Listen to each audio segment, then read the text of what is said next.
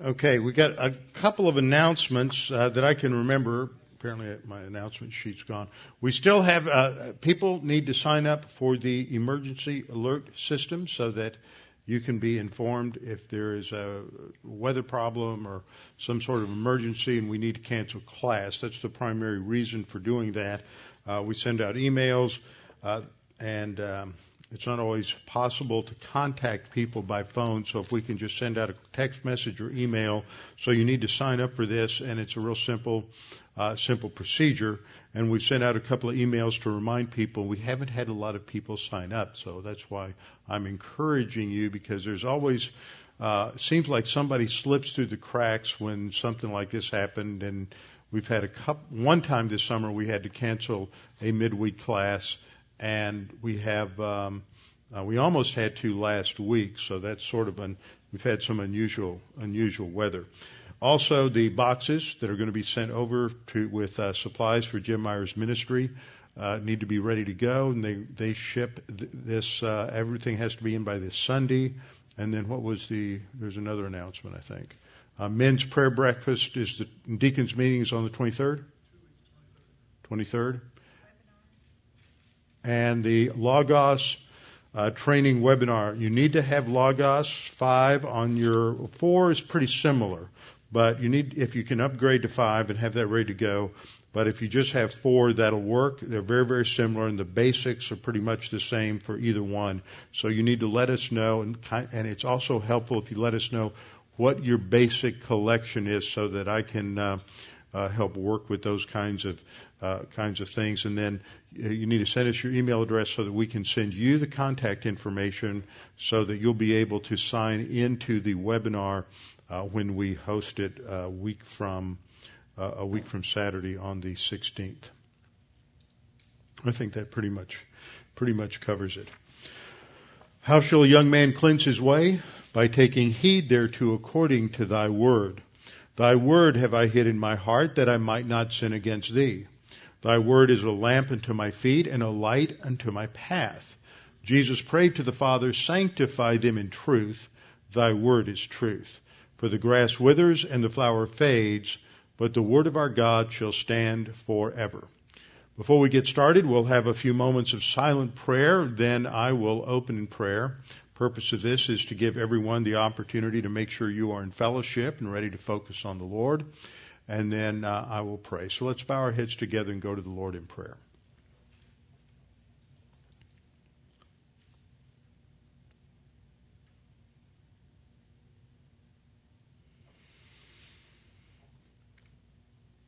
Our Father, we're so thankful that you are the God of the universe, the sovereign God of creation, who rules over the affairs of men and who is in control of uh, human history.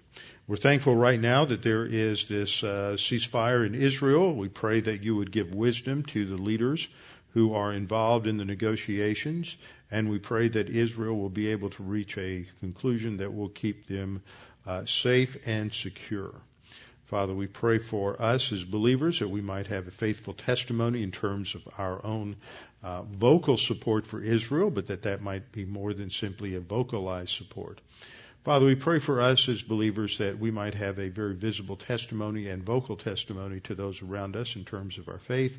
And as we live in a world that is increasingly growing hostile to biblical truth and biblical Christianity, we pray that we might be strong and steadfast that your the, the promises of your word to strengthen us and encourage us would be uh, ever more real to us, and that we might learn to keep our eyes upon you and not on the circumstances or the details of life. And we pray this in Christ's name. Amen. Tonight we're continuing our study on God's plan for the ages, looking at the distinctives of the church. Now, while everybody is uh, getting ready for this and focus on the Word, I'm going to tell you a little bit about what I've been doing the last couple of days. I have been at a uh, AIPAC uh, Christian Leaders Summit that was actually held here in Houston, uh, down in Sugar Land, and so we started at 7:15 yesterday morning, and we went until 10 o'clock last night. We had a- at least two briefings that ran almost two hours, where the speaker spoke almost two hours straight without notes. One was giving us an uh, in-depth uh, understanding of what's been going on in Iran, and the other an in-depth analysis of what's going on in each of the countries surrounding uh, Israel. It's not a pretty picture. I'm not going to get into any of that tonight. We covered other things, and over the next couple of weeks, I will bring out certain things and inform you of certain things. But we need to be focusing on the Word, and I'm not haven't processed nearly everything. Went to today. It went from eight this morning until uh, one this afternoon. So this has been quite quite intense, uh, quite an information dump, and not that a lot of it wasn't somewhat familiar, but a lot of it was was uh, definitely new. And so it was very good. Israel is in a, uh, as always, in a precarious situation. They're good actors in the middle of a very, very bad neighborhood that is getting worse uh, all the time. And right now, the situation seems, um, at least there's a ceasefire, temporary ceasefire in place, and we'll see just what comes out of it. So far, as far as I've been able to tell uh, today, that Hamas has not broken the ceasefire as they've broken six previous uh, ceasefires and so we'll just have to see what happens from this.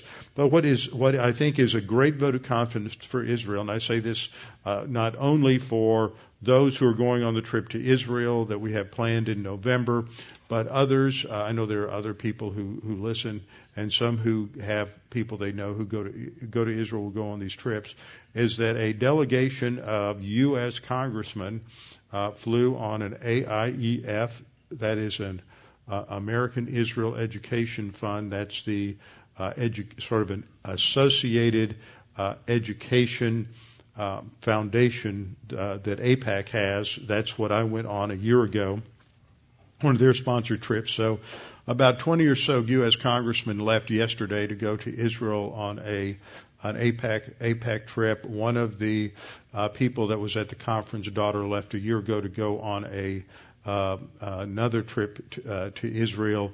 So there are a number of people who are going. There was a contingent of American pastors, one from each state in the Union plus Washington D.C., who went with Christians United for Israel uh, today. So there's a great show of support and strength. And the one industry that has been that's their number one industry and that's impacted their economy the most during the the last month has been the tourist industry, and it is really taking uh, taking a major hit. They've lost millions, if not billions, of dollars uh, just in the last, uh, uh, not only in the last five weeks, but because a lot of people get skittish that they can't they start canceling trips in September, October, November, and whatever. So uh, that's just sort of a brief update. And starting uh, probably Thursday night, I'll give little snippets of information. I'll also post some information on the uh, Dean Bible Ministry uh, Facebook page. All right, we have been looking at the uh, the the whole of God's plan for the ages, looking at each of the dispensations, and we look at each of the dispensation. We've been talking about the various characteristics of each dispensation. And two weeks ago, two lessons back, we came to the topic of the parameters of the church age. When does a church age begin and when does a church age end? Now you may think, well, that's pretty obvious to me, but we need to understand what the Bible says and what the implications are from that. And one of the significant factors that we saw is, has to do with when the church begins and why we say it begins that day. It's that characteristics that's so important. So the church began on the day of Pentecost, AD uh, 33. This is described in Acts 2. Well, what was it that happened on that day? Uh, what happened on that day was that God the Holy Spirit was poured out upon the apostles as the leaders of this new entity that was described as the church. In Acts 1:5, Jesus predicts that this is still future. In 1 Corinthians 12:13, it is described as something that by Paul that is true for every believer. In Acts chapter 11, verses 5, uh, 15, or excuse me, 5 through 17, it is seen by by Peter as something that happened, an outpouring of the Holy Spirit to the Gentiles in the household of, of, Corinth, of uh, Cornelius. And when Peter described it, he said, "This was exactly what happened to us at the beginning." That's such a key phrase, showing that that the church began uh, in, on the day of Pentecost. It didn't begin with Adam. It didn't begin with Abraham. It didn't begin with Moses. There is a clear distinction between uh, between Israel and the church. This is what distinguishes dispensationalism from all of the viewpoints. Now, one thing that was interesting at this uh, Christian leadership conference at AIPAC, there was a man there that I had uh, not met before. There were just about ten of us that that were uh, invited to this. And this particular man was pretty had an interesting background. I didn't get all of it. He was uh, prior special forces, career military. Uh, now he lives in Fort Worth, and he goes to a PCA church. For those of you who aren't uh, alphabetically inclined in terms of American denominations, that's the Presbyterian Church of America. That is different from the uh, Presbyterian Church USA. Presbyterian Church at USA is the liberal United Presbyterian Church that was the result of the uh, realignment of the northern and southern presbyteries that happened back in the 1980s. But and they're they're very liberal, and it was Presbyterian uh, Church USA that voted to divest themselves of any investments in in anything related to uh, to Israel. They clearly are taking anti-Semitic po- uh, policy, making anti-Semitic policy decisions. But P- PCA and OPC, which is the uh, Orthodox Presbyterian Church, came out of uh, the liberal Presbyterian denominations in the 30s, 40s, 50s. I don't know the exact beginning of these each of these organizations, but they do they are very Calvinistic. They do hold to five point Calvinism. They do believe in covenant theology, and they do believe uh, in either amillennialism or postmillennialism as their official doctrinal position. Uh, I had one PCA pastor uh, confide in me that probably one of the most um, uh, best kept secrets in the PCA is half the people in their congregations are pro-Israel and premillennial, but that's not their official doctrinal position. But what was interesting about this guy, coming from a PCA view and uh, uh, background, everybody else in the group when they were asked about, well, why do you support Israel? They would go to the Abrahamic covenant. But he didn't go to the Abrahamic covenant. And he doesn't know why he doesn't go to the Abrahamic covenant. The reason he supports Israel would be for this secular reasons. Israel's a democracy. It's the right thing to do and all the other things that, that we benefit from between, in the alliance between the U.S. and Israel. But the reality is, is that in the theology of his uh, denomination and his branch of Christianity, they believe that the church replaced Israel in terms of the Abrahamic covenant. It's not an ongoing thing. Now they don't take that to a position. Just because you hold to that view doesn't mean you end up in an anti-Israel, anti-Zionist um, uh, position, but it historically that position of amillennialism and covenant theology that the church replaces Israel that historically that has been a, a, a seedbed out of which uh, anti-Semitism has grown. It doesn't necessarily, that weed doesn't necessarily grow in that flower bed, but that's the soil that produces it. So, it was just interesting to, to hear that. It was an object lesson in how theology impacts decisions. Every, everybody else was making their decision for a different reason. He came to the same, to a similar conclusion, but without a biblical basis for doing so. That just sort of stood out in the group. But that's because, in their view, the church began with Adam. In dispensationalism, there's, there's that distinction.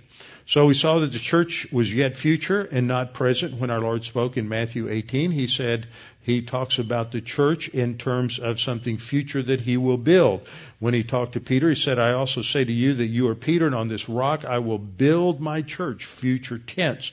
We studied through these passages last week, Matthew 16, 18, and 19.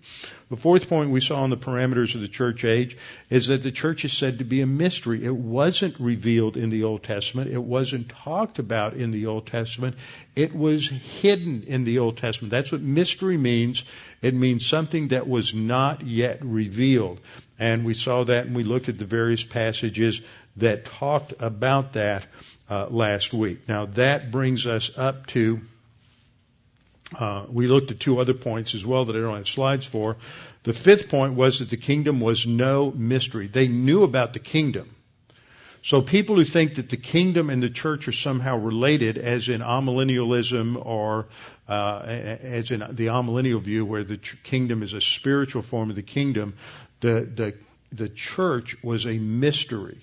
The kingdom was not a mystery. So that means that the church and the kingdom are not the same thing. And also the fact that Gentiles would be saved. That was the sixth point. That Gentiles would be saved was no mystery in the Old Testament. Gentiles were clearly saved in the Old Testament.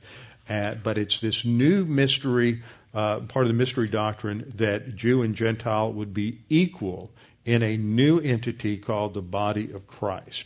Now, we're moving forward. What are the distinctives of the church age? What makes this dispensation different from previous dispensations? Why are you as a church age believer different from a believer in, in the Old Testament?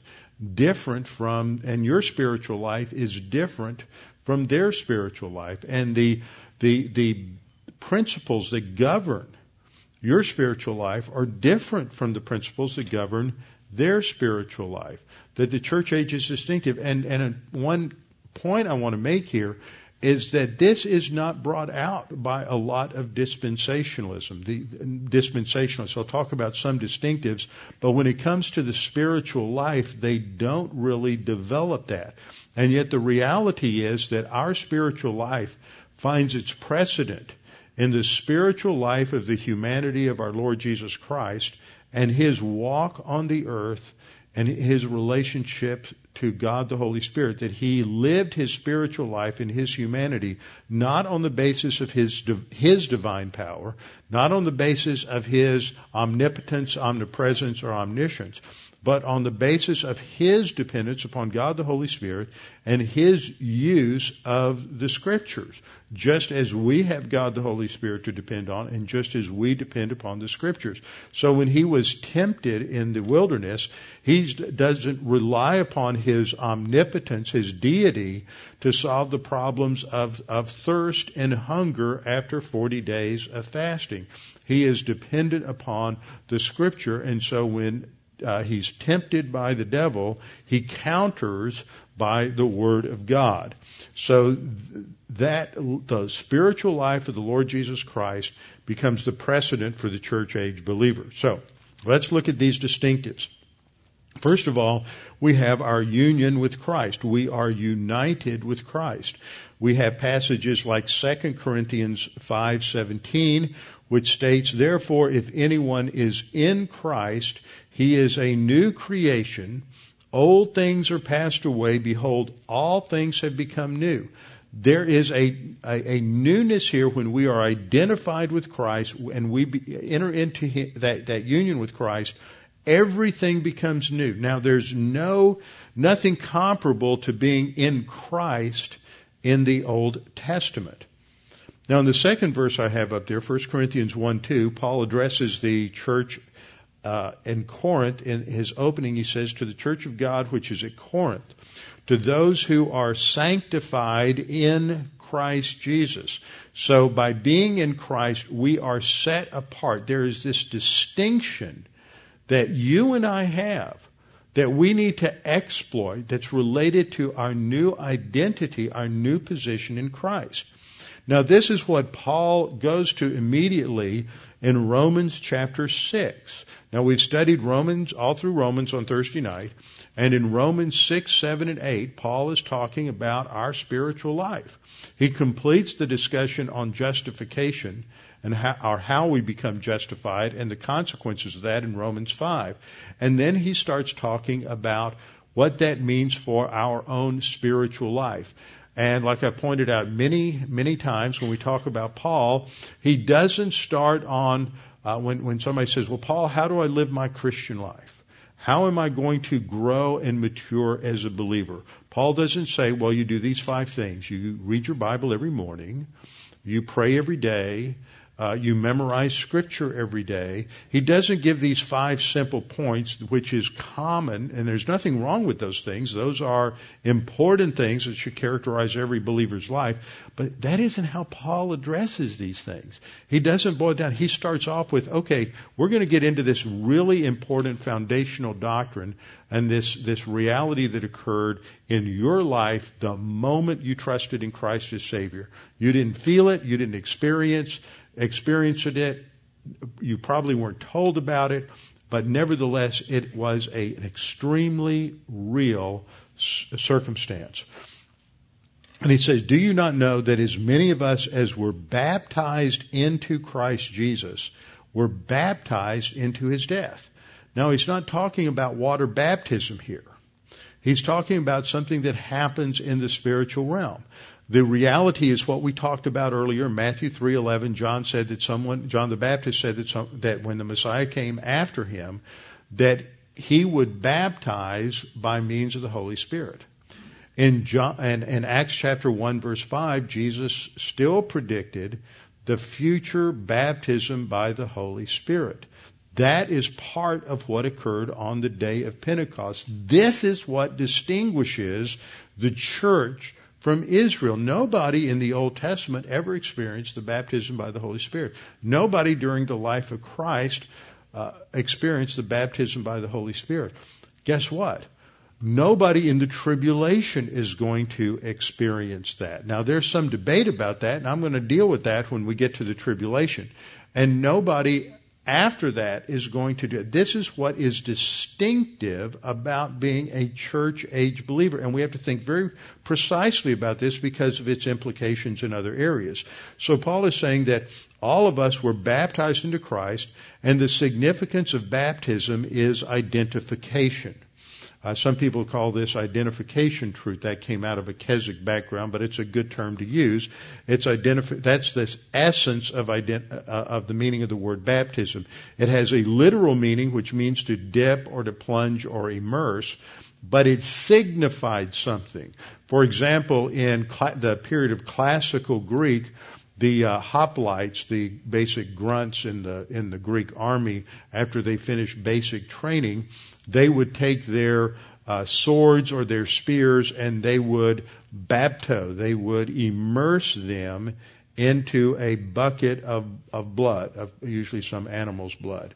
And this was a sign of identification. Now they are ready to go into war. It was an identification with their weapon, with, with death. So that's the significance of baptism. So we're identified with Christ in His death Therefore, Paul says in verse 4, we were buried with him through baptism into death. There is a positional death that occurs the instant we're identified with Christ. We become positionally dead. And then he goes on to say that just as Christ was raised from the dead by the glory of the Father, even so we also should walk in newness of life. When we, we illustrate this, in water baptism. Anybody who is water baptized is illustrating this principle. It's an object lesson that God has given us to teach an extremely abstract doctrine that is poorly understood in Christianity. And this is the, what we is referred to as positional truth. That just as in, the, in a spiritual reality, we're identified with Christ in His death, we're buried with him in baptism, which is signified by being immersed in the water, and we come out of the water indicating that we are now in a position of newness of life. That becomes the foundation for Paul's argument in Romans 6 that we have to recognize that we are now dead to sin. That doesn't mean that we don't still have a sin nature. We still have a sin nature, but that sin nature is no longer the, the tyrant it was before we were saved. That prior to salvation, there's only one option in anybody's life, and that is to be, to be controlled by their sin nature. But when you are saved, You're identified with the death of Christ so that that power of the sin nature is broken so that we can live. There's the potential now to live in newness of life. But Paul says in Romans 6:11 that we have to reckon ourselves or consider ourselves to be dead in Christ. So there's a thought component there. We have to consider ourselves to be dead in Christ. So when we look at this graphically, we talk about the eternal realities that are true for every single believer. That at the instant that we trust in Christ, believe on the Lord Jesus Christ and you will be saved, at that instant, we are going to be placed in Christ, identified with Him through the baptism by the Holy Spirit. And this becomes our new position, our eternal reality that can never be lost we become children of light, sons of light, the scripture says. That's why I describe this with a white circle. We become a child of, a son of God. We're a child of light. That's not our experience, but that is our new identity in Christ. So, the first distinctive of the church age is that every new believer is in union with Christ and united with Him. Second thing that happens is not only are we in Christ, but Christ is now in us. Now that never happened in the Old Testament. There was never any indwelling by any member of, of the uh, Trinity in the believer in the Old Testament in the same way that they are indwelt in the, in the New Testament. Now there's a temporary filling by the Spirit, uh, filling of the Spirit in the Old Testament, but it's not the same. Don't confuse the two. We try to use different terminology to describe it. In the New Testament now, Jesus Christ uniquely indwells each and every believer, and this occurs from the instant that you trust in Christ as Savior. So not only are we in Christ, but Christ is in us. In John 14, 20, uh, Jesus says, that that day you will know that I am in my Father, and you in me, and I in you. Now, this is an important statement by, by Jesus in the Gospel of John, and it indicates a relational reality that is totally new in human history. Never before has that taken place. And notice that it is comparable, the believer's relationship with Christ, Christ in us and we're in Him, is compared to the the tight fellowship between the Father and the Son. As the Son is in the Father, we are in the Son. Can you get your mind around that? That is the, a new reality. The intimacy that is ours positionally in Christ is completely new. In Colossians 1:27, Paul says, to them God willed to make known what are the riches of the glory of this mystery among the Gentiles. So this is this, this mystery doctrine I talked about already. See how we're building from the from something last time to something new this time on this mystery doctrine. It was previously unrevealed. Nobody knew about this in the Old Testament. Nobody knew about this during the uh, period of the uh, presence of the Messiah uh, in that dispensation. But now in the church age, uh, this is going to be revealed that Christ is in us, the hope of glory. Now you will find that some evangelicals will say that Christ is in us. This is referring to the Spirit of Christ. This is just a, another way of talking about the indwelling of God the Holy Spirit. But it's very clear in these passages that that, that Jesus in John 14:20 and Paul in Colossians 1:27 are making a distinction between the Holy Spirit and Jesus. This is, Jesus indwells each and every one of us. But so does the Holy Spirit. The Holy Spirit indwells every believer. And we look at, at several different passages. This has never happened before in all of, of uh, all of history. In the Old Testament, there were a few people that Holy Spirit came to, came upon, that the Holy Spirit gave wisdom to. We think about one of the first examples would be uh, Bezaleel and Aholiab. Uh, names that you might want to use for a dog, but I doubt that you might want to use them for your children. But they're great names. If you understand the Hebrew background of those names. But they were great men and they were craftsmen. They were the carpenters, they were the silversmiths, the goldsmiths, the metallurgists who worked on and designed the tabernacle. And um, in, in the Old Testament, they received wisdom or skill. We studied that word in our studying Proverbs, the word chokhmah, uh, that's usually translated wisdom. The core meaning of that word is skill. It may refer to a skill at doing something physically, but it also describes a skill at living.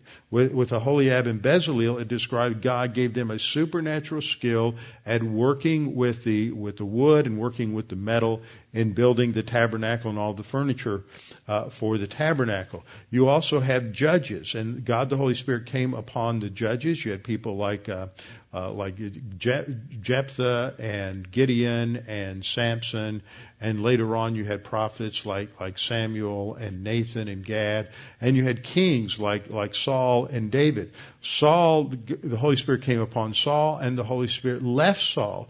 The Holy Spirit came upon David, and when David sinned in Psalm 51, he prayed to the Father that the Father would not remove the Holy Spirit from him because it was temporary, but it wasn't for their spiritual life. It was for their skill at leadership. Every one of these individuals that had this kind of ministry of the Holy Spirit was was either a general, uh, was a prophet or a priest or a king. They had a specific leadership role within the theocracy of Israel, and that's what the Holy Spirit was given to them for, not for their personal spiritual life. So in the New Testament, this is completely different. It's never happened before. Romans 8 9 says, But you are not in the flesh, but in the Spirit, if indeed the Spirit of God dwells in you. That the Holy Spirit dwells in each and every one, uh, every, every believer. Goes on to say, if every, anyone does not have the Spirit of God, he is not his. He's not a believer. He's not regenerate. At regeneration, every believer is given God the Holy Spirit. 1 Corinthians 3:16 says, "Do you not know that you are the temple of God and that the Spirit of God dwells in you?" Now, I'm not going to take time to go through all the details of that passage, but it's amazing how many uh, theologians will take that in in the context, and I don't agree with this in the context of 1 Corinthians 3, and they will talk about this as being the corporate filling of the Holy Spirit in the body uh, of a group of believers. The, and they, they always say, well, this is based on the fact that this is a plural pronoun. Well, the problem is you have a plural pronoun in 1 Corinthians 6.19, and in 1 Corinthians 6.19 they'll say, well, this is individual. But Romans 8, 9 is clearly talking about the individual indwelling of God the Holy Spirit, which everybody uh, agrees on. 1 Corinthians 6.19 t- says this is talking about the, the uh, individual indwelling of God the Holy Spirit, but it's using a plural pronoun.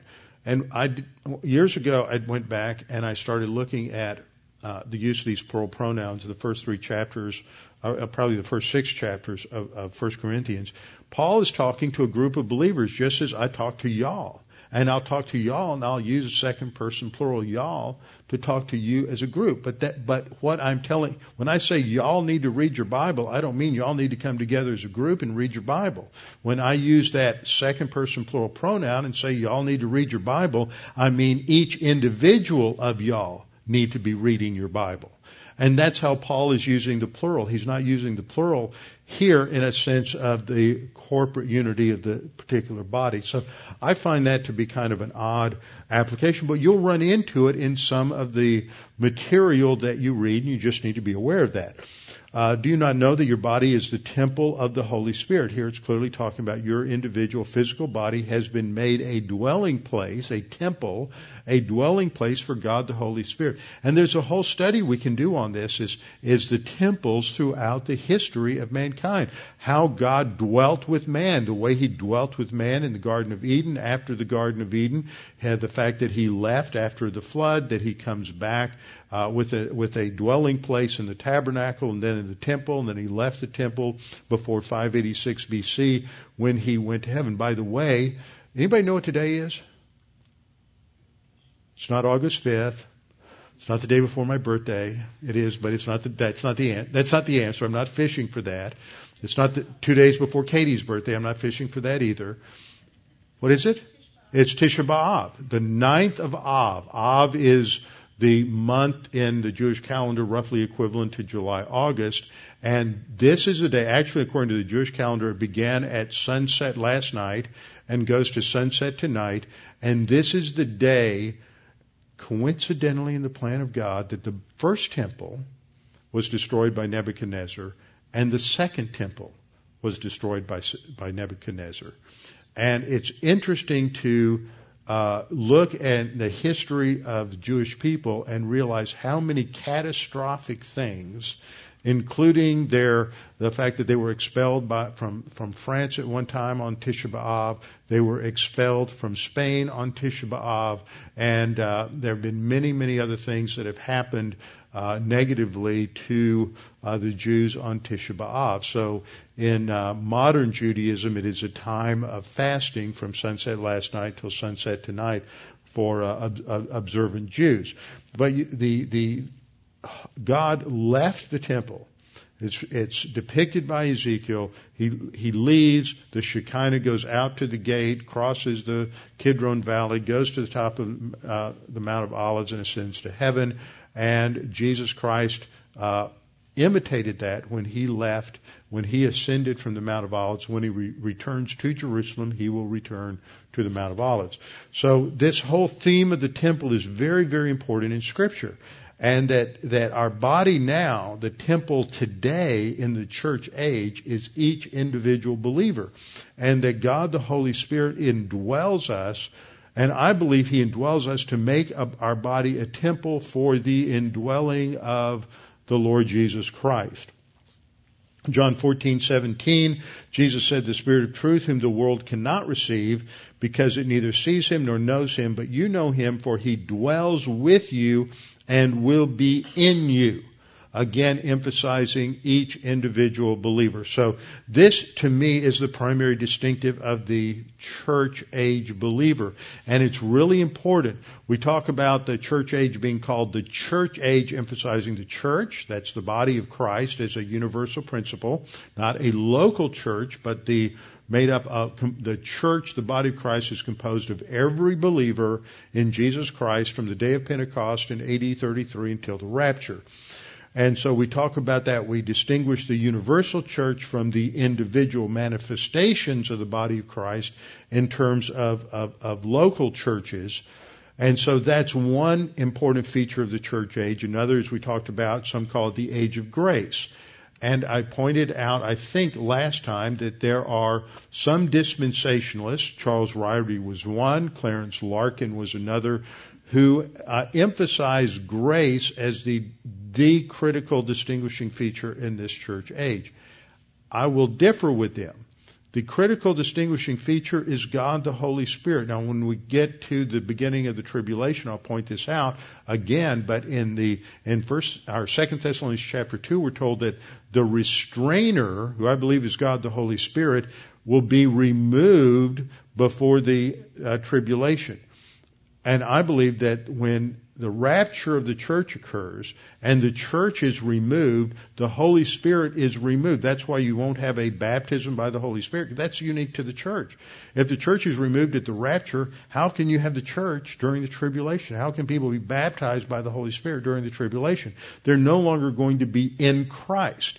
They're not like Old Testament saints but they're not going to be like church age saints either. They're going to have a distinct characteristic, as we'll see when we get into the church age. But is this in baptizing and indwelling feature of the Holy Spirit in each and every believer in you that makes you so special and makes you so different and gives you such an incredible asset for living the Christian life? Now, a fourth distinctive of the church age is that we have completed revelation we have the whole game plan given to us in 66 books of the Bible. Things were different in the apostolic period between 33 and 70 because they didn't have the whole game plan. They only had part of it. And that's why you had apostles and prophets giving new revelation is because nobody had, had yet inscripturated or, or, or canonized, organized the new writings for Christians and so they needed to hear this in local congregations they were given new revelation. So we have a completed canon of Scripture. We have the Holy Spirit. We have the completed canon of Scripture. We have everything we could possibly need. And yet, you hear this from Christians. I want more. I want all of the Spirit. You already got all the Spirit. I, heard that in, in back in the 80s. I would hear this from some Christians that I just want all the Spirit that God's going to give me, and I would say, "You have it. You have it. You just need to learn what what the Holy Spirit's going to teach you in the Word, so you really understand what you already have." So we have to understand that we have the completed canon of Scripture, and God's does not going to give us any more information. He's given us all that we need. The issue: Are you willing to trust it? That's the big issue. Are we really willing to trust it and make that the dominant uh, control feature in our life? Now, fifth, we have a supernatural way of life. This is indicated by passages such as Galatians 5:16 and Ephesians 3:16 and 20. It's not like the Old Testament life. The Old Testament spiritual life was based on learning Torah and obeying Torah, but you weren't given any divine assistance. In the church age, we're given divine assistance. We have the baptizing of the Holy Spirit, which broke the power of the sin nature. It never happened to a church age believer. I mean, excuse me, it never happened to an Old Testament believer. No one until the day of Pentecost ever had the power of the sin nature broken.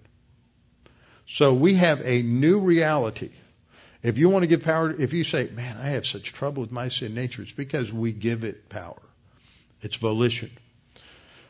So, um, for the first time in human history, believers are commanded to live this new supernatural way of life that is dependent upon the Holy Spirit. Galatians 5:16, Paul says, "Walk by literally it's by means of the Spirit. Walk in dependence upon the Holy Spirit, and you will not fulfill the lust of the flesh."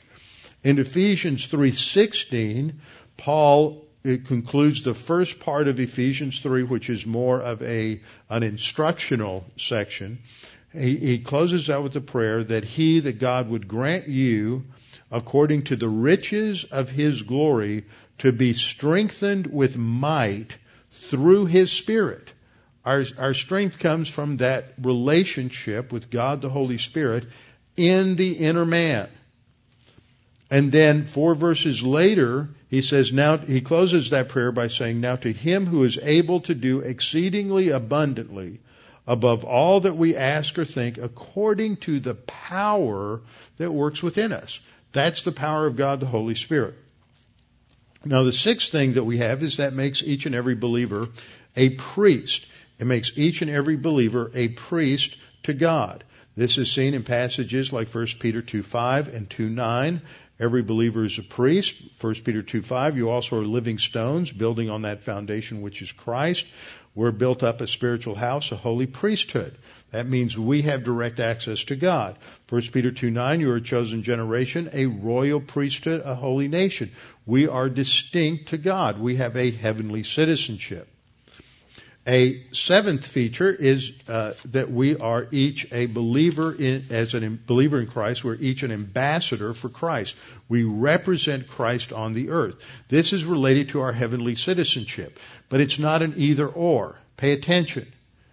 We are both a heavenly citizen and an earthly citizen of whatever nation we are involved in, and we have a responsibility as members of whatever nation we're in, according to 1 Timothy chapter uh, 2, uh, verses 3 through 5, that we are to pray for our national leaders for peace, for the success of the gospel, that we might not be interfered with with the government. Now that's part of our responsibility as citizens. We have various citizenship responsibilities depending on what nation we're living in. If you were a citizen of Rome, your citizenship responsibilities were different than if you were a citizen of the United States. If you're a citizen of the United States and we have certain responsibilities to be involved as much as we can in the civic or the political process. There's nothing wrong with that. There is a trend that's been present in dispensationalism since Darby that it was somehow sinful to be involved in the secular uh, secular community.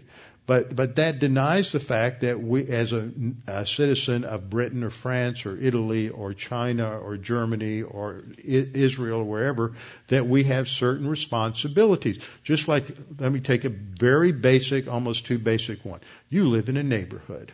Perhaps you own your house in a neighborhood. And there is a homeowners association. And as part of a landowner in that homeowners association, you have a responsibility to keep up the external appearance of your of your house. You have to keep the grass mowed. You have to keep it uh, appropriately landscaped. Uh, you're not going to let the paint peel or uh, other problems like that. And if you do, eventually you may have somebody from the homeowners association knock on your door and say, "Well, you're not living up to your responsibility as a homeowner here." And so you go, you may have one of several responses. You may get upset with them. That would not be appropriate. You may go back into the house and say, well, I'm going to pray that the landscaping will get taken care of. And, and that's a good thing to do. We pray about a lot of things. But it doesn't stop with prayer because we recognize that there's two aspects to this. There is an aspect where we trust in God, we take our cares before Him, and we pray for them, but we don't stop there unless we want to be irresponsible. Then we have to go out and we have to put gas in the lawnmower and we have to start the lawnmower. We have to find a landscaper and we pay them, but somebody has to go out and actually do something. When it comes to politics, one of the great uh, logical fallacies I often hear from believers is I'm going to pray for it, but I'm not going to get involved politically. That's like saying I'm going to pray for my grass to get cut, but I'm not going to start the lawnmower. How would you like it if I just said every morning I'm going to get up and I'm going to pray that that for my message for my Bible class? But I never opened my text. I never opened a theology book. I never studied. I just prayed. Well, you would say that was irresponsible. Well, that has how it works with our citizenship. We need to be involved. Now, not everybody can be involved. We have some people in this congregation are really involved in different aspects of the political process. We have others who are not. Unfortunately, we live in a world today where many people in our country, myself included, have not been involved for many decades simply because we've been too busy enjoying the wonderful blessings of our freedom. But let me warn you, this, this country is in serious trouble. Last night I had uh, Connie send out the notification from the Houston Area Pastors Council related to what just happened with the Houston City Council. And we all were, remember, just a month or so ago, we were signing the petition for a referendum on the uh, HERO Act the, that, that uh, was foisted upon us by Houston City Council. And there were 50,000 signatures that were collected. Before they turned them in, uh, the, the, organizations that were involved in collecting those signatures had uh, legal counsel that validated 31,000 of those signatures.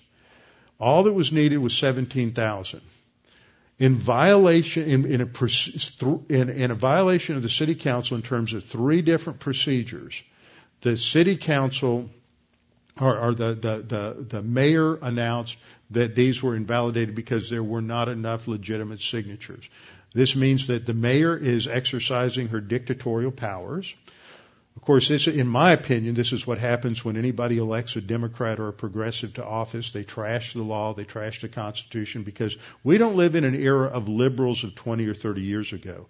We live in a different world where liberals today do not have a respect, most of them do not have a respect for the rule of law, and they think they can just run over it. For what happened with the city council, according to the city charter, the city secretary is to validate or invalidate uh, the signatures, and then report to the city council.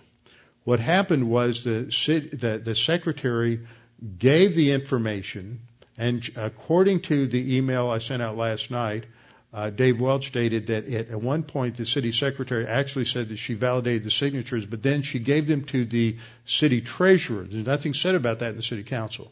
She gave them to the city treasurer. The city treasurer then invalidated enough to where there weren't, there had to be 17,200 signatures, to where there weren't 17,200 signatures, so that meant they wouldn't have to call a referendum.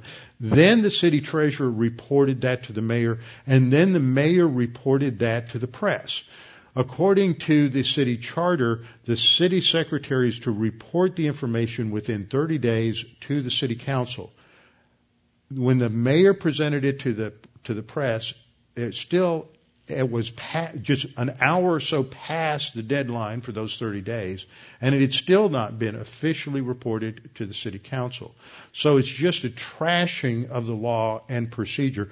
But we're going to see a lot of this, and let me warn you, it's going to get a whole lot worse, and we're not going to win this battle unless there is a remarkable shift in the volition of this nation. But if things continue the way they are, let me tell you, the battle lines are drawn. The government is targeting Christians and it's going to get worse. And if you're not ready in terms of your spiritual life, then it will be miserable and it will be horrible because, and I'm not saying how bad it's going to get, but it is, we've seen situations in just the last year or two where uh, the IRS has been targeting conservative Christian organizations. There was a ruling that was uh, uh, reached, an agreement that was reached between an atheist organization in Wisconsin uh, a couple of months ago, where in, they had filed suit against the IRS because the I want, they wanted the IRS to investigate churches and pastors and to monitor their sermons to make sure they were not crossing the line in terms of, of uh, promoting any political views. And so in order to avoid this whole lawsuit going all the way to its conclusion, the IRS agreed to, with, to settle this, and their agreement was that the IRS would begin monitoring the sermons and uh, uh of pastors and monitoring the activities of churches specifically to make sure that they were not uh, going too far in talking about the activities related to uh, homosexuals, lesbians, and uh, uh, transgenders, and in relation to birth control and Obamacare. So this is now what is happening. This is just the beginning, folks. And we need to recognize that if you are not getting serious about your spiritual life, this is going to unravel, I believe. I cannot believe how far we've gone the last 10 years. And it's not going up ever. You go back 30 years, we've been on a negative trajectory in terms of the encroachment of the federal government on the individual rights of the citizens of this country. And we need to do whatever we can to be involved in whatever way we can even if it, you say, well, you know, it's you're going to end up that way. We can't be defeatist. You can't win a battle by by predicting at the beginning. What if George Washington had done that? It looked like they were going to lose the American War for Independence until they won it. until the day that Cornwallis surrendered, it looked like they were going to lose and it would all be over with. So we have to trust in God, keep our powder dry, metaphorically, and we need to uh, keep focused on our spiritual life. We have a dual citizenship, a citizenship in heaven to represent the Lord Jesus Christ continuously in every area of our life. Uh, to express His grace, His love, and to communicate the gospel uh, when we can and when it's appropriate. And part of that includes carrying out our citizenship responsibilities. 2 Corinthians 5:18 through 20 states, "Now all things are of God, who has reconciled us to himself through Jesus Christ and has given us this is part of what we have as church age believers. We delegated to us the ministry of reconciliation. That is, that God was in Christ reconciling the world to himself. That ministry of reconciliation is, is a way of talking about evangelism. To tell people that Christ God was in Christ reconciling the word to, to the, the world to himself. Now, what we tell people in essence when we give them the gospel is that they need to be reconciled to God. How? By believing in Christ. So he concludes in verse 20 by saying, Now then we are ambassadors for Christ, as though God were pleading through us. We implore you on Christ's behalf, be reconciled to God. So this is our responsibility as believers. We are, each and every one of us, an ambassador for the Lord Jesus Christ. Now the next thing that we're going to talk about is the unique spiritual life of the church age. And rather than going into that, because this gets involved in a number of different issues, and I want to cover that in one, uh, one uh, consistent whole, uh, we'll wait and begin with the unique spiritual life of the church age believer next time. Anybody have any questions? Good times, Franklin. Uh, my question is with the uh, difference between the Old Testament and the tribulation. Is there a relationship to uh, supernatural events with, with the fact that we have the Holy Spirit and the Scripture also? Because in the Old Testament there was a lot of overt supernatural events, and in tribulation there's a lot of overt uh, supernatural events. So is there a correlation between that?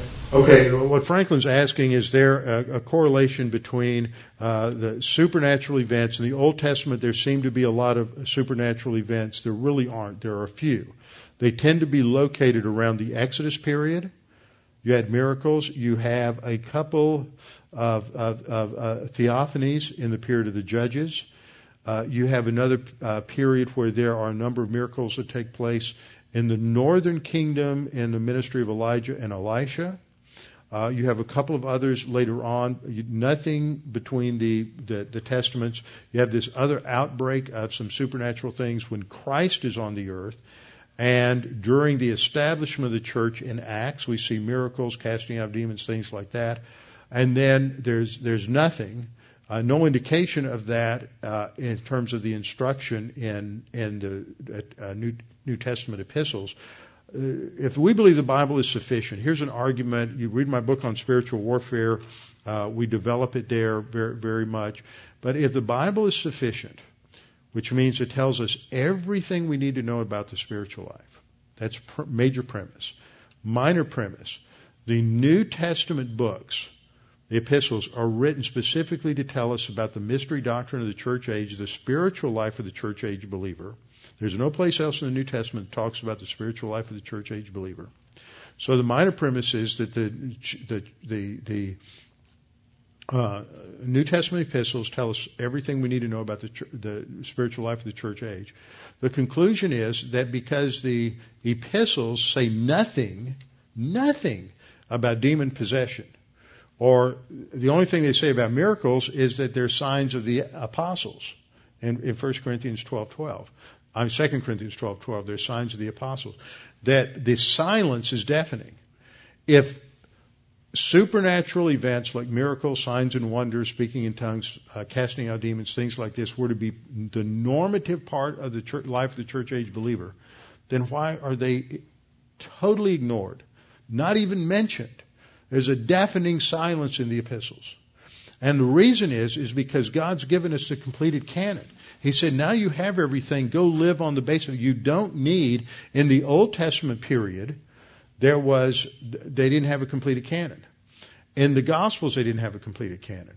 In Acts, they didn't have a completed canon. So they needed ongoing revelation, and these other activities were taking place uh, during a period of an incomplete canon. Now, then you have the church age. The church age, you have a complete canon, filling of the Holy Spirit. Just rely upon that, trust in God, and move forward. Trust in what the Word says, not in whatever you seem to think might be going on around you.